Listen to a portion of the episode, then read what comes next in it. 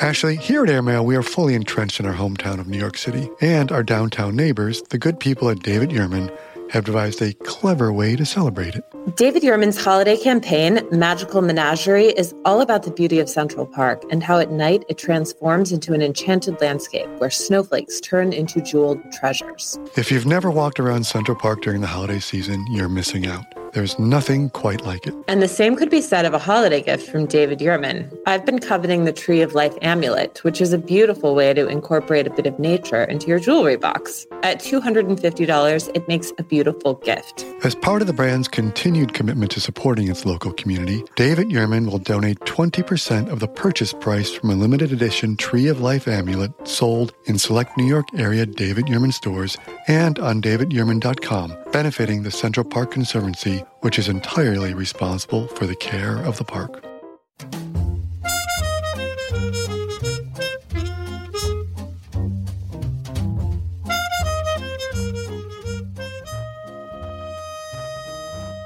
Happy Saturday. It's December 18th, 2021, and you are listening to Morning Meeting. I'm Ashley Baker. And I'm Michael Haney. And we are two of your deputy editors here at Airmail. Welcome to the show, and thank you for joining us. Oh, Michael, how times have changed since our holiday party on Monday night. I mean, it seems like just yesterday that we were hanging out outside at the Waverly Inn, greeting colleagues new and old, having a marvelous merry time, and now this Omicron variant has arrived. Yeah, it's like, uh, boy, every time you sort of wake up, the things shift again, right?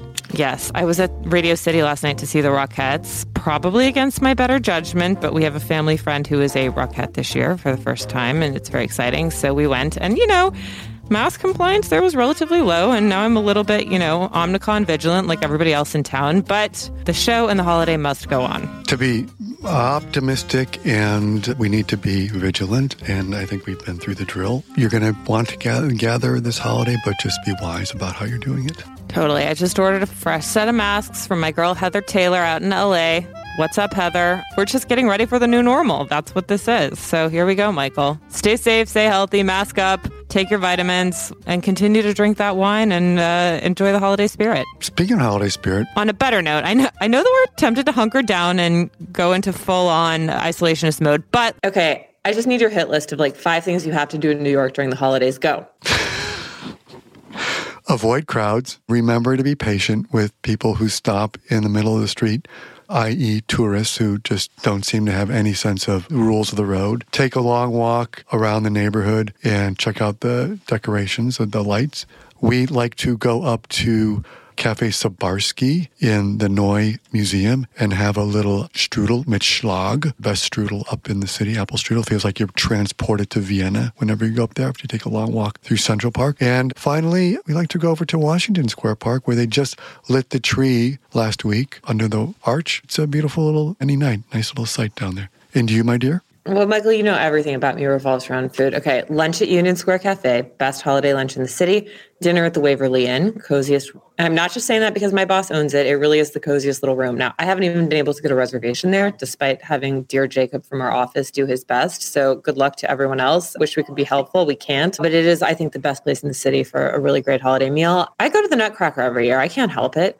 I have kids. Like these guys got to see it. It's so fun. That's another essential. Find a caroling party. I have my own personal favorite. Just went last night, in fact. I got my harmonizing on. It was very exciting. Final one quality time in Central Park. It's so romantic, ideally on a snowy day or night, but just walk around, hit up the reservoir, do the poet's walk, whatever you've got to do.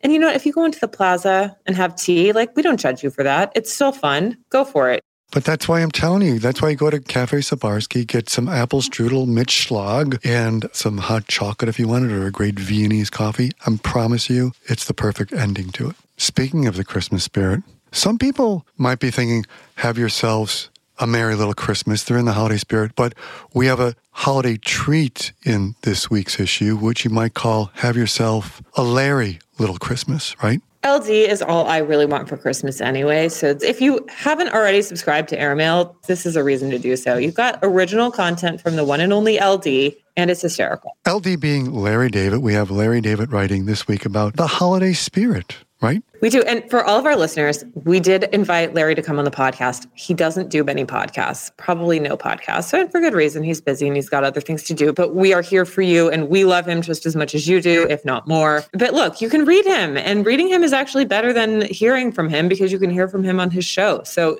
anyway, check out this story. It's hysterical. Michael, what's your favorite part? Well, we asked Larry, we said, listen, what do you think about the holidays? And of course, Larry wrote, he said, after years of being invited to holiday parties and sing alongs and all this stuff, he actually succeeded. So there's all the faux bonhomie and the nonsensical holiday spirit. And he said, the barrage of Merry Christmases. And he said, then it finally happened. I was alone on Christmas Day and it was his like dream come true. So he riffs off of that. He was freed from all the obligations that he felt, right? Absolutely. And that's one of the things we love the most about him. Like, is there any more, is there anyone who's freer right now in the public eye, like than Larry David? I mean, he has this incredible agency, not only over his own work, but also over his own life. It's just such a treat to have him in Airmail this week. And we want to thank Larry for gracing us with his gift of writing. Thank you, Uncle Larry. Love you, Uncle Larry. By the way, all I want for Christmas is like to spend it with LD. Well, maybe he'll show up under your tree. You never know. I think at the very least, I need a Larry David ornament. I'm sure someone makes those. That'd be a pretty, pretty nice Christmas morning. Pretty, pretty good. What's one of your favorite holiday movies, Ashley? Are you going to get me going on Love Actually? I am going to get you going on Love Actually because I look, I love this movie. And we've got a great guest on this week. We have Sam Kashner, who delved, dove into the making of this with the romantic comedy king, Richard Curtis, who wrote and directed Love Actually. And he's got the sort of fascinating inside story of how the film came to be and some sort of secrets inside the writing of it and all the different layers of stories, right? Let's take a moment to talk about the holidays. Have you been naughty or nice? A little bit of both, but I'm crossing my fingers that I'm still in Santa's good graces. I have my eye on the new North Star pendant from David Yurman. It's such a great modern take on the traditional birthstone necklace. It's a good one. And as part of the brand's continued commitment to supporting its local community, David Yurman will donate 20% of the purchase price from select North Star designs sold at David Yurman retail stores and davidyurman.com to the Robin Hood Foundation from now through the end of 2021. That's romance. There's a full assortment of great gift ideas on davidyurman.com. One of the things we love about the brand is that it's a New York institution founded by two artists, David and his wife Sybil, and now they're working with their son Evan. It's a family affair, David Yurman. And don't forget to check out the brand's 2021 holiday campaign, Magical Menagerie, which celebrates the artistic creativity and the beauty of a gift. It also highlights New York City's iconic Central Park on a winter's night when it's transformed into an enchanted landscape where snowflakes turn into jeweled treasures. All right, so Michael, we've got a special guest here today to talk about not only one of the best holiday movies, but one of the best movies of all time. That's right, Love Actually. And Sam Kashner has spent some time with filmmaker Richard Curtis and gotten the full story on what happened behind the scenes. Now, Sam is an expert on many things. He's the author of a memoir, When I Was Cool. He's the author of Sinatraland, and he's also co authored an incredible book on Mike Nichols, Life Isn't Everything. Mike Nichols, as remembered by 150 of his closest friends. He did that one along with our colleague and friend Ash Carter. So, Sam, we're thrilled to have you not only as a writer for Airmail, but as a guest on Morning Meeting. Welcome. Thank you. Thank you. It's a pleasure. I'm a fan of your Saturdays. The only one I won't be listening to is this one, actually. But thanks, and good to see you, talk to you, hear your voices. I just want to jump in for listeners. Sam is actually very enthusiastic about Love Actually, as we all are. He's a little slow to warm to it. I meant just because I can't stand the sound of my own voice. That's the only reason I would miss this.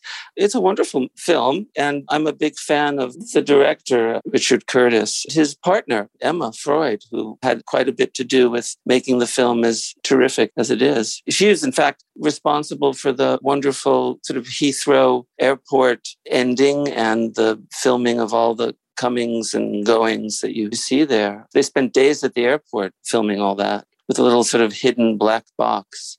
And so they're both delightful people and they made a wonderful film, which has become a sort of, pardon the jargon, but a kind of staple of the Christmas film, even though it wasn't Curtis's intention to even have Christmas be in the movie. Sam, Richard Curtis has made, I think he's probably my favorite living filmmaker. I mean, we're talking about the guy behind Bridget Jones. Okay. Like that's really all you need to know. Tell us a little bit about how Richard Curtis arrived at this sort of holiday film idea and what makes this unusual storyline kind of come together. Well, you're absolutely right. I mean, I think beginning in 94, he made four weddings and a funeral, followed by Bean, his great collaborator, was uh, Rowan Atkinson, and then Notting Hill, and then Bridget Jones' Diary, and then in 2003, Love Actually. So, I mean, it was extraordinary string of success. And so he had written these three romantic comedies. And when I went to see him, he and his family were spending a year or so in, in Los Angeles. And so he was he was considering a fourth film. And he had apparently two ideas. One was the Hugh Grant story of the prime minister and the American visiting American president and so on. And the other was the Colin Firth story, which I don't know how well people remember that, but Firth was the writer of crime novels, jilted by his girlfriend, and goes to the French countryside to sort of lick his wounds, and he falls in love with the Portuguese maid. So those were the two stories. But then in the back of his mind, he was thinking about Short Cuts, the Robert Altman film, which is a sort of series of these sort of Raymond Carver vignettes. And he was a big fan of Quentin Tarantino's Pulp Fiction and even a film that kind of forgotten now, which is Paul Auster wrote and directed a film called Smoke, which also had a, series of stories. And so, as Richard said, I got kind of greedy and thought, why not have nine or, or 10 actually began as 10 sort of storylines and it was only the idea of sort of the days leading up to Christmas. This was just a kind of device to sort of help him kind of thread the needle. And that became the engine that was sort of purring under all of these stories. And that's really how it started. I mean, he was recuperating, I think, from surgery, from back surgery. So he couldn't sit at a keyboard easily and sort of type the movie. He was beginning to rehabilitate himself by taking like a series of walks. And he was thinking to himself, I think the germ of the idea was he was thinking, what if you only wrote the five best scenes in a movie instead of bothering with exposition and introducing characters and, and seeing what happens to them one day after the next. That's sort of how it started. So it's a very kind of unique thing, at least for a film where you have so many, was originally 10 and then nine storylines for the viewer to follow. It's also why it's a bit of a long film. I think it kind of clocks in at somewhere like two and a half hours, you know? It's very incredibly lively and sort of propulsive, really. I mean, you don't notice the time, certainly. I love how you're contextualizing it because it seems as a light, fluffy rom com, and yet, as you've just revealed, there's so much inventiveness inside of it. There's so much pieces he's inspired by. So it just goes to show you how difficult it is to make something that is light and comic and also hits all the right emotional notes. Well, absolutely. Well, I mean, the film begins with a voiceover about 9 11. So this is not gloomy, but kind of reminded me of I remember when I was in a film society and in school, and what got me kind of tossed out of the excommunicated from this film group was that I suggested running It's a Wonderful Life backwards. So by the end of the movie, he's thinking of killing himself around the holidays, which just seemed so much more realistic to me. So instead, this film kind of begins with this kind of rather somber intonation, but it's a souffle, but there's a diamond ring at the bottom of it. Also, one of the reasons that the movie's so beloved is the cast, right? I mean, you've got everyone from Hugh Grant to Bill Nighy to Laura Linney in this movie. How did Richard Curtis go about getting all these stars on board? And was there any internal competition or workings or tales from the set that you can share with us? Well, part of the delight now in seeing the film is they weren't all that well known then. That's what's kind of great about the whole thing. Hugh Grant, obviously, being the exception. But the body double scene, Martin Freeman, for example, this was before Lord of the Rings, I think before, way before Sherlock Holmes fame, January Jones. It was a long time before Mad Men. So it wasn't as hard as we would think. Laura Linney, he was kind of crazy about her, but she also was not as far along in her career. At this point it becomes kind of a pleasure just to sort of see these people, these faces that we know so well. But back then it wasn't the case. Emma Thompson, she made the tall guy with, she'd only done kind of comedy sketches before that. Richard said that within moments of her being on the set and in this film, he could tell she was the sublime movie actress. Even the kid who plays the young boy. Thomas Sangster, right? Yes. I mean, this is before Game of Thrones. Of course, it enshrines for everyone how what a marvelous actor Alan Rickman was. I mean, American audiences kind of fell for him in that film. And this was Keira Knightley had not made Pirates of the Caribbean. In fact, Curtis said it's one of the things that he does admire about the film now is that there are people who sort of would go on to movie stardom. And he said it does change the film somewhat to see that now, but he's still proud of the movie, as well should be. Liam Neeson as well. So we kind of take most of these actors now sort of for granted in that way, but they were much less well known to us 18 years ago. The one thing I thought was sort of interesting is January Jones, she plays the part of this young Midwestern American. But what was kind of fun about that is the only scene or story in which Curtis allowed an actor to improvise because she had her dialogue and she just said, Well, an American girl just wouldn't sound like this. And she started to improvise on her own. And someone speaking for Richard Curtis came over to her and said, We don't improvise on Richard's movies. He's a writer. He wrote this. This is the way it is. And when Richard Curtis visited her in her trailer later, she thought it was to hear that she had been fired. And he said, Well, I, am not an American girl. I don't know how to write that character. So she really uh, ad libbed it kind of magnificently. And that was a surprise to me. Sam, Love actually came out in 2003. If my math is correct, that's 18 years ago. People watching this movie now more than ever. Why do you think it has such staying power? Gee, that is a terribly good question. I think because it's a hopeful movie really. I mean, Emma Thompson's kind of suffering in silence character aside, I do think it's a hopeful movie. It's unabashed in its kind of tenderness and its romanticism and its sort of bodiness. And as long as people want to fall in love or are recovering from a broken heart, I think the movie will be important to people. I think in everyone has their kind of meeting cute and breaking up bitterly stories. And I think, like most of Curtis's uh, films, there's something just sort of deeply true about the characters. And the one storyline that he killed off involved his longtime collaborator, Rowan Atkinson, Mr. Bean, who was supposed to play an angel in the film. And I think Richard felt that was just a bridge too far. And it also gave a kind of unreality to the film. He didn't want any sort of magic realism or anything that fanciful. He wanted to keep it as kind of authentic as possible. So he got rid of that storyline. I mean, Atkinson still has this small part and significant part in the film, but he did away with it for that reason. I'm curious, Sam and Ashley. Let's start with you, Sam. Is there a storyline in the film that plucks your heartstrings or gets you a little choked up? Yes, I think it's actually it's Laura Linney's story, really. She plays the story of Sarah, who has this kind of impossible, endless crush on a colleague. In fact, Richard Curtis didn't want to cast this fellow in the role as the most handsome man in the world.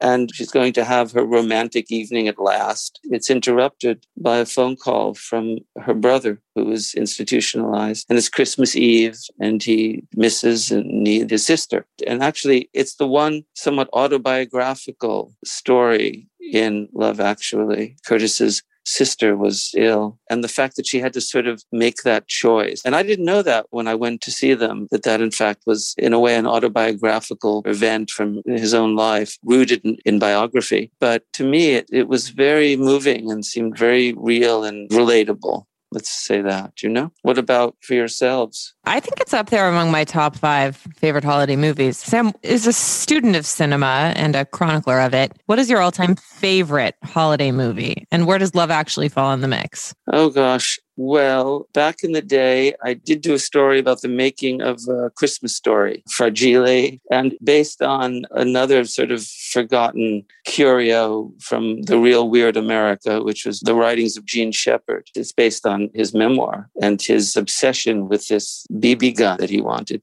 And that is just hands down for me the great Christmas movie. Wait, before we go though, Ashley, what is your favorite storyline from Love Actually? Oh, it's the love story between Bill Nighy's character, the aging rock star, and his long suffering manager, of course. That's such a wonderful vignette or storyline. Actually, I'm sorry we didn't talk about that. Bill Nighy's character of Billy Mack and his sort of Christmas song, which actually does appear in other moments of the film. People are either seeing it on television or listening to the song on the radio. But his performance, oh, you're right, is just is sublime. Well, he gets some of the best lines when he just appeals to people's sort of cynicism. He says, with his optimism, like, wouldn't it be great to, for your old Uncle Billy? It just turns the whole convention on its head, and which is what the film does, you know? Yes, exactly. It's amazing. It's really inspired and i would just watch it for him alone. And actually you're that sort of unappreciated manager the fantastic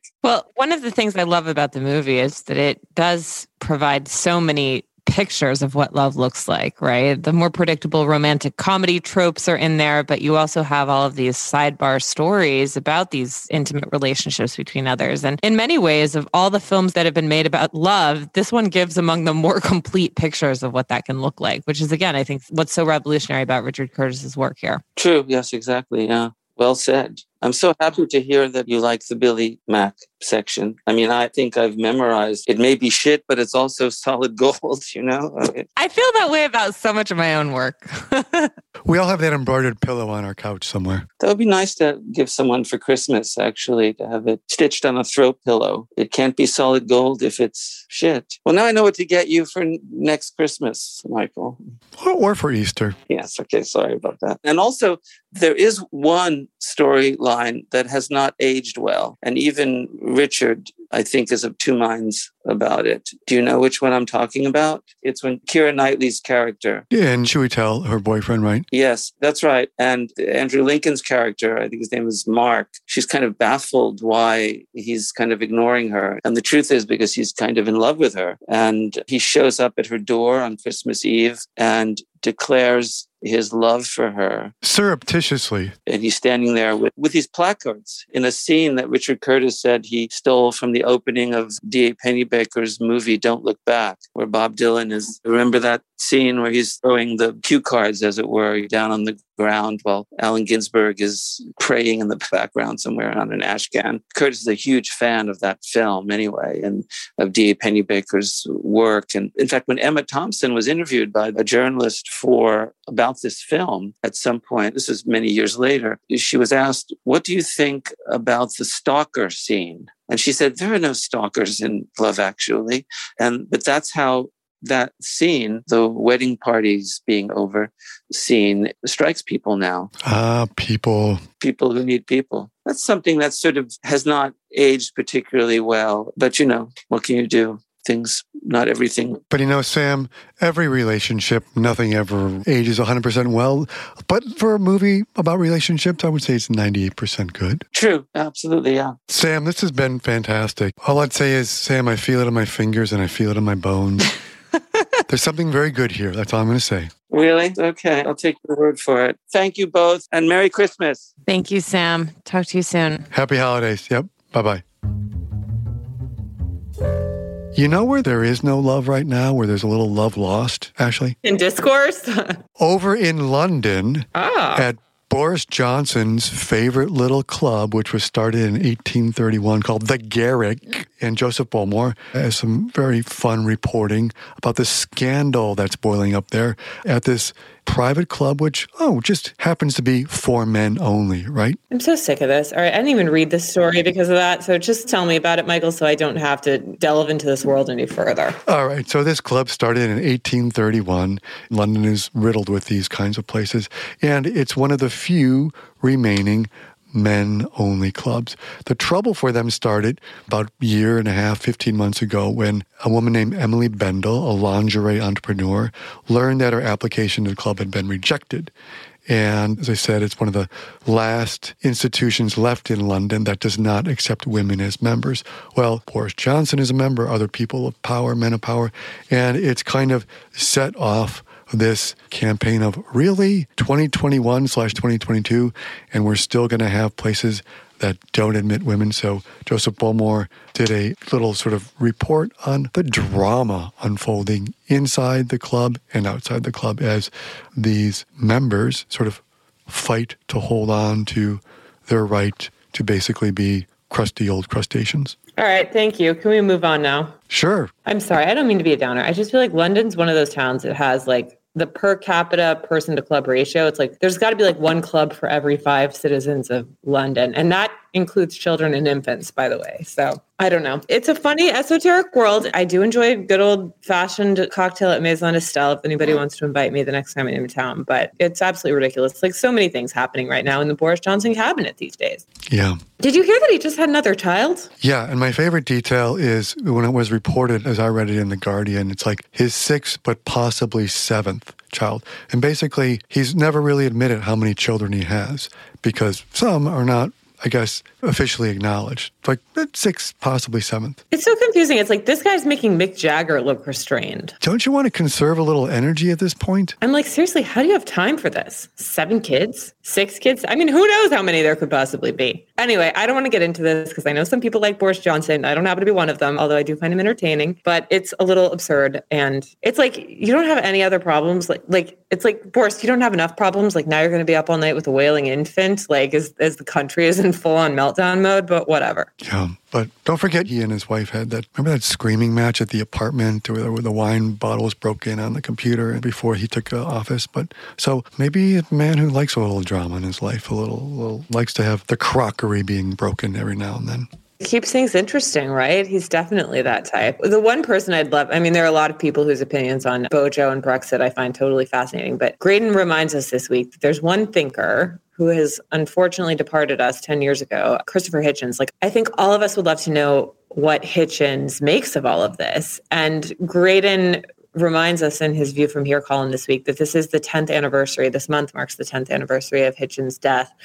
And there's never been anyone like him, and there hasn't been anyone like him since, and how acutely he's missed. Which I thought this was so fascinating. Graydon talks about how he's so curious about where Hitchens would come down, sort of in the culture wars, right, in terms of what's happening now. And Graydon's not sure what side he would be on the liberal left or the reactionary right. If you've never read Hitch 22, Christopher's memoir, pick it up. It's a lovely, beautiful, provocative, in the best sense of a word of a memoir. It's a great introduction to him if you've never really known much about him. And it's a great, if you know a lot about him and you want to know even more, it's a great completion. All right, Michael. Well, thank you all for joining us. Wishing you very happy holidays. We will toast you with eggnog in spirit. And we'd like to give a very special thanks to our sponsor for this episode, David Yurman. Make sure to check out their full collection of incredible gift ideas at davidyurman.com. And Michael, on that note, will you please read us out? Ho, ho, ho.